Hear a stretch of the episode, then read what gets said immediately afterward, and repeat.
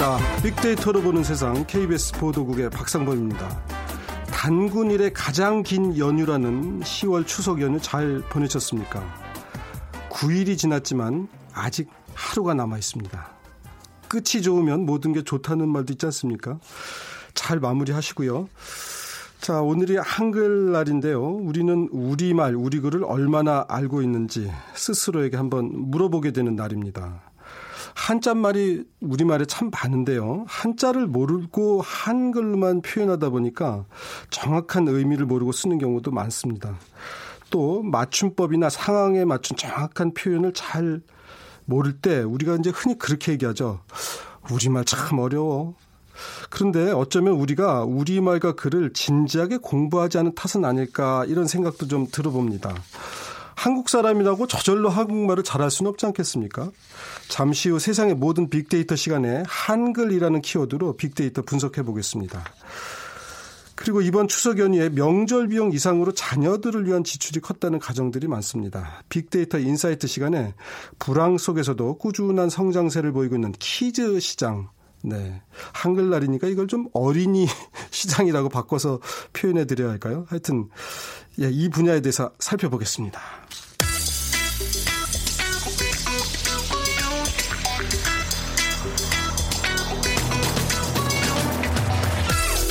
오늘 여러분이 궁금한 모든 이슈를 알아보는 세상의 모든 빅데이터. 연세대 박희준 교수가 분석해 드립니다. 네, 박 교수님 어서 오십시오. 네, 안녕하십니까. 그러고 보니까 참 방송에서 예. 영어 많이 쓰네요. 저도 좀 전에 kids 시장이라는 표현, 빅데이터 insight. 아이고, 영어 많습니다. 뭐, 라디오 자체도 뭐 무슨 우리말은 아니긴 합니다만, 예. 저부터도 좀 반성을 하게 되네요. 한글날에 참 좋은 우리말들이 많은데. 자, 한글날이요. 예. 그 세종대왕께서 10월 9일에 한글을 만드셨나요? 언제부터 이렇게 10월 9일에 한글날이 됐죠? 예, 한글날을 처음 제정한 것은 일제 강점기인데요. 1926년입니다. 그래서 조선어 연구회 오늘의 한글 학회죠. 한글 학회가 이제 음력 9월 29일을 가야 날이라고 해서 어, 서울 식도원에서 처음 제 기념식을 거행한 아, 것이 시초였습니다. 한글날이라고 안 하고 가야 날, 가야 예. 거거 거겨 이렇게 시작하니까. 그렇죠. 예. 한글 뭐 사실 언문, 반절, 각약을 이렇게 계속 불려져 오다가 예. 사실 한글이라고 이제 우리 훈민정음이 불려지기 시작한 것은 에, 1910년에 네. 에, 주시경을 중심으로 한 국어 연구가들이 네. 으뜸 가는 글이다. 예. 세상에 하나밖에 없는 글이다라는 네. 의미에서 이제 한글이라고 지어졌고요. 그래서 한동안 그 일제 강점기 때는 음력 9월 29일 날 이게 진행이 됐는데 그 근거는 뭐냐 하면 네. 세종실록을 보면 세종실록 28년을 보면 네. 이달 그러니까 9월 조위에 이달에 훈민정음이 이루어지다라고 한 기록을 근거로 했습니다. 음력 9월에 그렇죠. 그래서 음력 9월의 마지막 날인 9월 29일을 아, 한글날로 기념을 해왔는데요.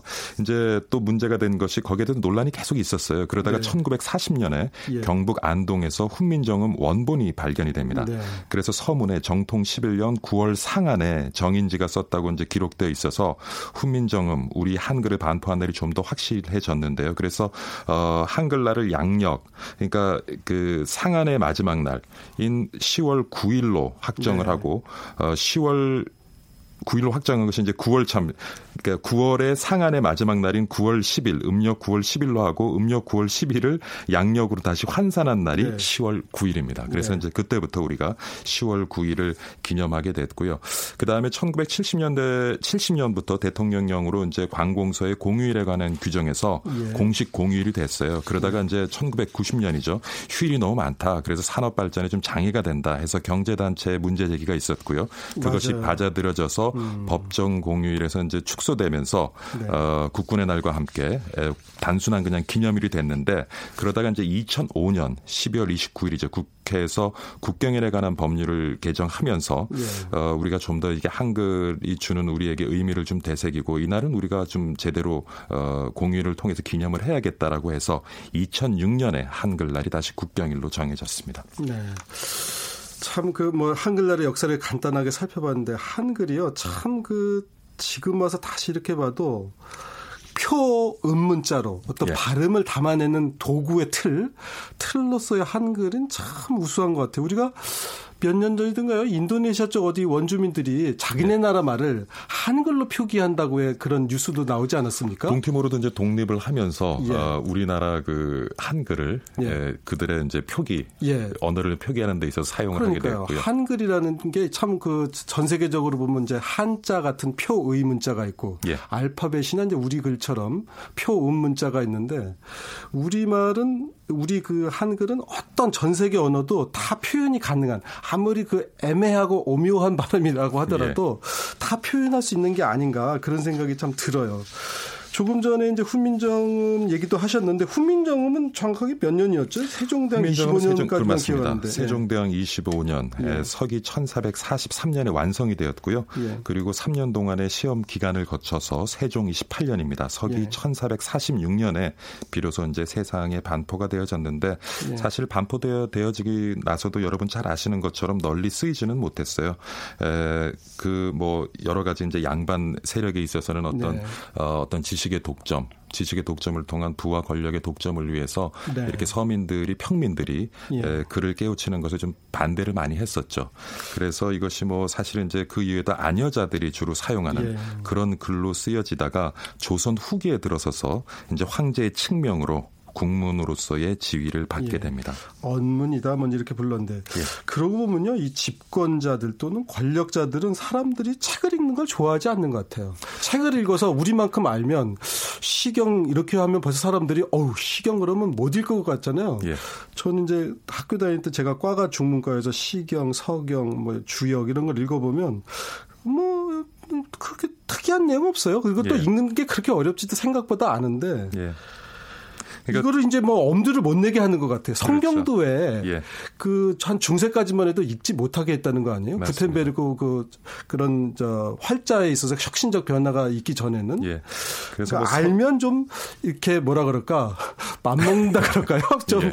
약간 좀 저속하게 표현하는 그 그런 거 싫어하는 것 같아요. 그러다 그렇죠. 보니까 이제 한글도 보급이 좀 늦었겠죠. 그래서 보급이 늦다 보니까 사실은 앞서 말씀드린 것처럼 반포는 1446년에 됐는데 그 이후 네. 오랫동안 제대로 쓰여지질 못했죠. 그러다 예. 보니까 문법 같은 것들이 참 정리가 안 되어져 있었거든요. 그렇죠. 근데 이제 황제 칙명으로 한글의 국문 지위를 부여한 다음에 이때부터 박영호, 윤치호, 서재필과 같은 성각자들 그리고 주신경과 같은 계몽적 국어 학자들의 노력으로 그때 비로소 이제 한글에 있어서의 문법이 체계가 제대로 체계를 예, 만들어지고요. 그때부터 이제 널리 쓰이기 시작하게 됩니다.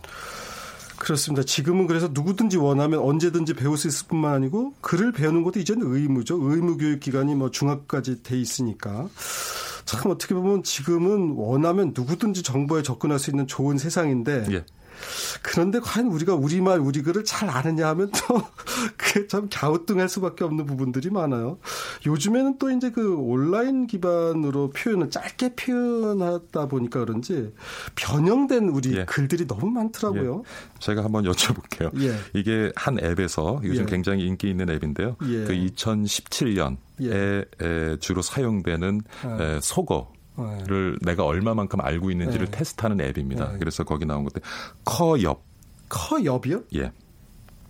모르겠어요. 뭐 귀엽다는 뜻이고요. 영고. 아, 커엽이 앙뭐 이렇게 예, 할때 예. 의태어랑 의, 아, 예, 아, 의성어라 그러나요? 그렇죠. 귀엽에 옆하고 붙인 건가요? 예, 영고, 영원한 고통. 아, 이건 줄임말이군요. 예, 펜하죠. 펜 아닌데 일단 저장하는 사진. 그러니까 줄임말이군요, 전부. 대부분 이제 줄임말이 많고요. 그다음 네. 줄임말에다가 그 단어를 사용할 때의 느낌을 아, 앞서 말씀하신 것처럼 네. 의성어나 의태어를 이렇게 섞어 가지고 네. 최근에 많은 신조어들이 나오고 그러면 있고요. 이런 말들을 그러니까 이걸 사용하는 이 에, 사용하는 분들은 다 안다 이런 거죠. 주로 이제 젊은 층들은요. 지금 예. 저기 진행자분하고 저는 이렇게 생소한 단어 굉장히 많습니다. 아이스 아메리카노도 요즘 그냥 아라고 그러고요. 아, 아 주세요 그래요. 예, 예. 알아듣습니까? 예. 그래서 뭐 이렇게 많은 지금 오늘 뭐 재밌는 제가 사례를 많이 가지고 나오긴 했는데 네. 사실은 이런 단어를 들으면 저희는 좀 생소하거든요. 네. 그리고 요즘 젊은 층이 이제 온라인 모바일을 통해서 대화를 주고받을 때 보다 대화를 빨리 하고 또 그들만의 어떤 문화를 만들어 간다는 음. 그런 어떤 의미에서 이렇게 많은 최근에 신조어들이 등장을 대부분 줄임말이긴 합니다만은 등장을 하고 있는데 또 이런 것이 우리가 가지고 있는 그 한글의 어떤 좀 우수성을 좀 해치는 것이 아닌가 하는 생각도 들고요. 또 네. 젊은층 그들만의 어떤 언어를 만들어내면서 기존 요즘 뭐 우리 사회에서 가장 큰 문제 중에 하나가 세대 간의 갈등인데 네. 그런 어떤 세대 간의 소통을 방해하고 그래서 뭐 최근에 직장 같은 데 보면은 그 중역급들이나 간부급들이 오히려 이런 단어들을 갖다가 직원들과 소통을 하기 위해서 계속 이렇게 익혀야 되는 그런 웃지 못할 일들도 벌어지고 네. 있는 것 같습니다. 이렇게 뭐 이제 말을 줄여 쓰는 거야 뭐 예전에도 있긴 있었습니다만 정확한 의미를 알아서 이제 줄여 쓰는 거하고 정확한 의미도 잘 모르면서 줄여 쓰다 보면 이제 아예 길을 잃어버리는 문제가 있을 네. 것 같은데 제가 우리 교수님한테 저도 문제 한번 내볼까요? 아까 커 여부 제가 도저히 모르겠던데 그 우리가 왜 간혹 쓰는 말 중에 손에 장을 지진다 이런 말 있잖아요. 예. 손에 어떤 장을 지지는지 아세요? 잘 모르시네. 예. 아니 손에 장을 지진다 그랬더니 제 아는 분은 된장을 지지나 고추장을 지지나 그러시더라고요. 뭐, 뭐 무슨 일을 장담할 때 우리가 그런 표현 쓰잖아요. 손에 예. 장을 지진다. 예. 그러면 손에 무슨 장을 지지냐 그러면 대부분 몰라요. 이 장이 손바닥 장이잖아요. 음. 장풍 그럼 손바닥에서 나오는 바람. 예. 그러니까 장을 지진다는 건 내가 내 말이 틀리면 내 손을 지져라 불로. 음. 그래서 장을 지진다는 표현이 났거든요. 예. 근데 장이라는 말이 손바닥 장이라는 걸 알지를 못하니까 장을 지진다. 우리 가 역전압처럼 손에 장을 지진다가 그래서 이제 예. 똑같은 의미가 반복되는 건데 그게 세월이 흐르다 보니까 손에 된장을 지지나? 뜨거운 된장을 지진다는 뜻인가? 장을 지진다는 건 내 손을 지진다는 얘기거든요. 그렇죠. 그러니까 우리가 우리말을 모르고 장이라는 한자 말을 가지고 장단음의 길장자 이에 사실 우리가 아는 장이라는 한자가 별로 없거든요. 저만 해도 이제 한자 세대가 아니고요. 예. 그 한자 교육을 이제 중학교 초까지는 좀 받았습니다만은 제대로 못 받았고 그러다 예. 보니까 굉장히 한자를 쓰는 것에 익숙하진 않아요. 예. 일부 한자들을 읽을 예. 수는 있습니다만 근데 지금 정확히 좀 좋은 지적을 하신 것이 예. 우리 최근에서 이제 우리 말을 쓰자 예. 그러면서 이제 한자를 많이 이제 몰아내고 배격하는 순 한자를 어, 한글로만 표기하자 이런 거죠. 그렇게 해서 이제 쓰는데 근데 우리가 가지고 있는 지금 많은 단어들이 사실 한자를 기반으로 이제 의미를 갖는 네. 단어들이 많이 있거든요. 그러다 보니까 한자를 우리가 교육을 등한시하면서 빚어지는 또 다른 문제가 역사적으로 단절될 수 있다는 네. 것이죠. 지금 우리 우리가 가지고 있는 많은 고문서들 이런 것들을 한글로 쓰여진 것임에도 불구하고 네. 오히려 그런 것을 제대로 네. 해석할 수 있는 그러한 인력도 굉장히 부족하다는 얘기를 하고 있습니다. 저는 사실은 뭐 꼭 한자를 쓰자 이런 쪽 사람은 이거 사실 논쟁적인 주제고 예. 한글 전용이냐 아니면 한자를 같이 쓰느냐는 건데 우리말의 상당 부분이 이제 한자가 많은데 그 의미를 모르고 쓰다 보니까 나중에는 길을 잃어버려서 그렇죠. 제가 조금 전에 손에 장을 지진다 할때 네. 장이 된장 고추장의 장인지 손바닥 장인지를 모르고 쓰게 되다 보면 나중에 이제 길을 잃어버리는 거예요. 내가 무슨 말을 하는지도 모르고 말을 하게 되는 영어 거죠. 같은 경우는 또 인터네이션이라고 이렇게 있고요. 예. 높낮이가 있고요. 그 다음에 예. 또 단어별로 그 다음에 이제 중국은 또 사성이라는 것이 있고 근데 우리 단어는 체계적으로 그러한 어떤 높낮이라든가 짧고 네. 김해 가지고 이렇게 발음을 달리하는 네. 그 의미를 구분하는 그런 데서는 조금 부족하거든요. 그러다 보니까 이렇게 어떻게 보면은 이렇게 발음이 같 같은 것인데 그 전후 문맥이라든가 살펴보지 않으면 의미 파악이 안 되는 것들이 네. 많이 있고 그래서 어느 정도의 한자 교육은 우리 한글을 오히려 더 예, 풍성하게 만들어줄 만들기 위해서 필요한 것이 아닌가 하는 정확한 의미를 모르고 쓰기 시작하다 보면 나중 되면 무슨 말인지 모르고 조금 다른 의미로 대충 예. 그 말을 대충 알아듣게 되고 대충 하게 되는 이제 그런 문제도 있죠. 또 사실 요즘에는 이제 예전에는 좀 한자를 섞었어야 좀 뭘좀 뭐좀 아는 사람인 것처럼 보이는데 요즘도 영어를 좀 써줘야 아는 사람, 뭘 좀 아는 사람인 것처럼 여기는 풍조도 사실은 문제잖아요. 지난주에 이제 신문에서 기사화가 되긴 했습니다만은 예. 우리 시민들 많은 분들이 예. 간판을 볼 때요, 길거리 예. 간판을 볼 때 영어로 표기가 되어 있으면 조금 더 고급스러운 느낌을 갖는다는 예. 거예요. 그래서 그 부분을 보고 참 그 안타까운 예. 느낌이 들었고요. 또 하나 제가 그래서 생각해 본 것이 영어에 비해서 우리가 그, 이, 저기 소프트웨어를 사용할 때도 그렇지만 워드 같은 예. 것들을 예. 우리가 서체가 너무 부족해요. 예. 영어에 비해서 영어 보면 그래서 우리가 앞으로는 좀 우리 예. 말도 좋지만 어, 그것을 예. 표현하는 데 있어서 서체도 좀 다양하게 개발을 해서 그럼요. 좋은 좀 개발해야 예. 되지 않을까 하는 생각도 세종대왕께서도 이걸 쓰실 때요. 한자처럼 사실은 네모 반듯한 형태 그러니까 그런 건축학적 개념까지 갖고 한글을 만드셨던 것 같아요. 예. 그래서 사실은 심미적 그러니까 아, 예. 그 보기에 아름다운 면도 있는데 우리가 좀 그런 점 등이 많이 예. 좀 아름다운 우리 글을 좀 돋보이게 하는 그런 서체도 조금 많이 예. 개발이 되고 보급이 돼야 되지 않을까 하는 생각도 해봤습니다. 자 이런 한글에 대한 그 소셜 미디어를 사용하시는 분들의 견해는 어떤지 마지막으로 좀 들어볼까요? 한글이라는 단어를 분석을 좀 해보니까요. 그 네. 긍정적인 견해가 한 46%, 부정적인 견해가 34%인데 관련되는 그 감정적 단어들을 분석해보니까 어렵다, 욕설, 힘들다, 아름답다, 자랑스럽다, 속어, 트위터 이런 단어들이 올라왔어요. 그래서 아직도 그 특히 이제 젊은 세대들이 SNS를 많이 사용하는데 네. 앞서서 말씀드린 것처럼 자꾸 줄임말을 사용하고 신조어를 사용하다 보니까 실제로 우리가 글을 쓰고 말을 할 때 그런 문법적인 이런 어려움들을 많이 겪게 되는 음. 것 같아요. 그리고 많은 분들이 왠지는 모르겠지만 한글이라는 거 참 우리 말이 욕이 많이 발달하지 않았나 이런 생각도 좀 해봤고요. 그건 어떻게 알겠습니다. 보면 우리 문화를 담고 있는 글이기 때문에 우리 사회 구성원들의 어떤 분노 뭐 이런 것들도 음. 한몫을 하지 않았을까 생각해봤습니다. 제가 아까 뭐 처음 시작할 때도 말씀드렸지만 한국 사람이라고 한국말 잘하는 거 아닙니다. 사실은 영어 공부하듯이 한국말 공부하면요. 지금보다 훨씬 잘할 수 있어요. 자, 세상의 모든 빅데이터 여기까지 듣겠습니다. 연세대학교 산업공학과의 박희진 교수였습니다. 고맙습니다. 네, 감사합니다. 네.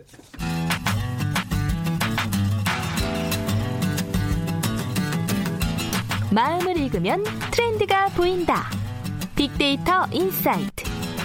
타파크로스 김용학 대표가 분석해드립니다. 네, 어서 오십시오. 안녕하세요. 제가 아까 kids 시장이라고 그랬는데 요즘 참 영어를 많이 쓰고 또 이렇게 어떻게 보면 한자 말도 그렇지만 영어의 어떤 kids라는 단어에서 주는 좀 광범위한 느낌, 어린이 시장 이렇게 표현하는 거하고는 좀 다른 느낌은 있어요. 네, 맞습니다. 오늘 이제 이런 주제인데 규모가 상당히 크다고요. 네, 규모도 규모이지만 거의 대부분의 산업이 불황의 여파를 맡고 있는데 반해 예, 예. 이 어린이 관련 시장은 지속적인 성장세를 보이고 있습니다. 애들이 2000... 줄어드는데도 시장이 커지는군요. 그렇죠. 2002년도에는 약 8조 원 규모였는데 올해 같은 경우는 40조 원을 훌쩍 넘어설 걸로 예상이 되고 있습니다. 그러니까 이제 엄마들이 내가 쓰는 거 내 밑으로 들어가는 건 줄여도 우리 애들을 위해서 줄이면 나의 모성이 의심받는 듯한 느낌도 받으니까 애들 거는 맨 마지막까지 그렇습니다. 정말로 망하기 전까지는 애들 관련 지출은 안 줄이겠다. 그렇죠. 뭐 그런 의미가 좀 있을 네. 수 있겠죠. 어, 경제학적으로 보면은 우리나라가 인구 오너스 시대에 접어들었다라고 얘기하고 있습니다. 뭐죠? 이게 어, 영어로 어, 아, 보너스가 아니고 반대다. 예, 보너스의 반대 개념인데 아, 예, 예, 뭐 예. 책임이나 부담 이런 얘기겠죠. 예, 즉 예, 저출산과 고령화로 인해서 네. 총 인구 중에서 생산관여 인구가 생산관여 인구의 비중이 줄어드는 현상. 네. 그래서 경제 성장이 지체되는 현상을 우리가 인구 오너스 네. 시대의 특징이다라고 얘기를 하는데요. 출산율을 보니까 어, 지난 5월에 출생자 수가 전년 대비 약 11.9% 감소했다라고 보고가 되고 있고요. 네. 어, 전체 어, 전 세계에서 우리나라의 출산율이 2015년대 약 1.26명으로 세계에서 219위에 해당하는 수치를 보이고 있습니다. 그렇기 때문에 어, 출산율은 줄어들어서 신생아 수는 줄어드는데 반해 네. 그래서 소중한 자식이니까 열과 성을 다해서 잘 키워보자 하는 부모님의 네. 욕심이 네. 이런 어린이 관련 시장의 성장에 상당히 네. 관여가 되어 있다고 볼 수가 있을 것 같습니다. 같습니다. 네, 뭐 둘도 아니고 셋도 아니고 하나니까 그냥 다 그냥 쏟아붓겠다 뭐 이런 거 마음일 수도 있어요. 근데 그렇죠. 지나놓고 보면 또 이제 좀 생각이 달라지게 되는데. 네. 에, 그 오늘 진짜 참 영어가 많은데 golden kids ten pocket pocket 아 그러니까 주머니 10개. 네. 뭐 하여튼 그러니까 뭐 할아버지 할머니들이 전부 동원돼서 애 키운다 뭐 이런 얘기인가요? 그렇습니다. 골든 키즈라는 거는 아 아이가 몇 안 되니까 예. 한 아이를 공주나 왕자처럼 키우는 현상을 얘기하고 있고요. 예. 텐포켓이라고 하면 아이의 부모님뿐만 아니라 예. 양가의 조부모나 예, 예. 삼촌 이모까지 다 포함해서 예. 10명의 주머니가 한 아이의 육아 비용으로 들어간다. 이런 예. 현상들을 가리키고 있는 거죠. 예. 그러다 보니까 불황 속에서도 이런 어린이 관련 산업은 계속 커지고 있고 특히 좀 비싸게 내놔도 잘 사람들이 어떻게 보면 그걸 사간다. 이제 이렇게 볼 수 있겠군요. 그렇습니다. 그래서 이런 유아 상품의 대표적인 트렌드 브랜드가 프리미엄화입니다. 뭐 네. 럭셔리라고 표현할 수도 있고요. 네.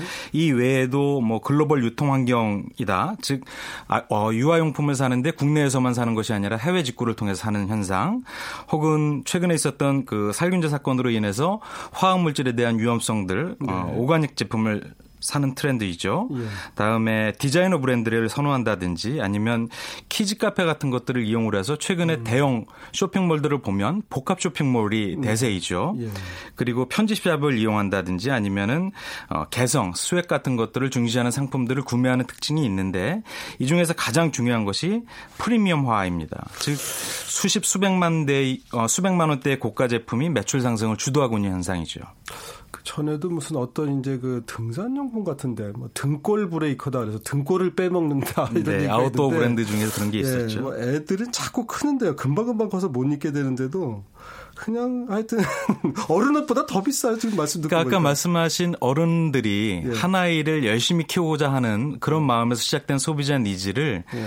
어 산업에 있는 기업들이 자꾸 부채질을 하고 있는 거죠. 그래서 보다 좋은 질로 보다 많은 가격대의 상품으로 내놔도 네. 그런 것들이 소비자의 선택을 잘 받고 있는 경향이 음. 있는 거죠. 그러다 보니까 그런데 더 마케팅을 또 좀 더 하는 예, 그렇습니다. 그런 부분도 좀 있는 것 같아요. 뭐 매월 5일에 5월 5일도 아닌데 어린이날 기획전도 하고 그런다면서요? 예, 한 오픈마켓에서 펼치고 있는 마케팅인데요. 매달 5일을 어린이날로 지정을 해서 기획전을 열리고 있는데 한 달에 한 번씩 어린이날. 네, 예. 뭐 굉장히 많은 소비자 호응을 얻고 있고요.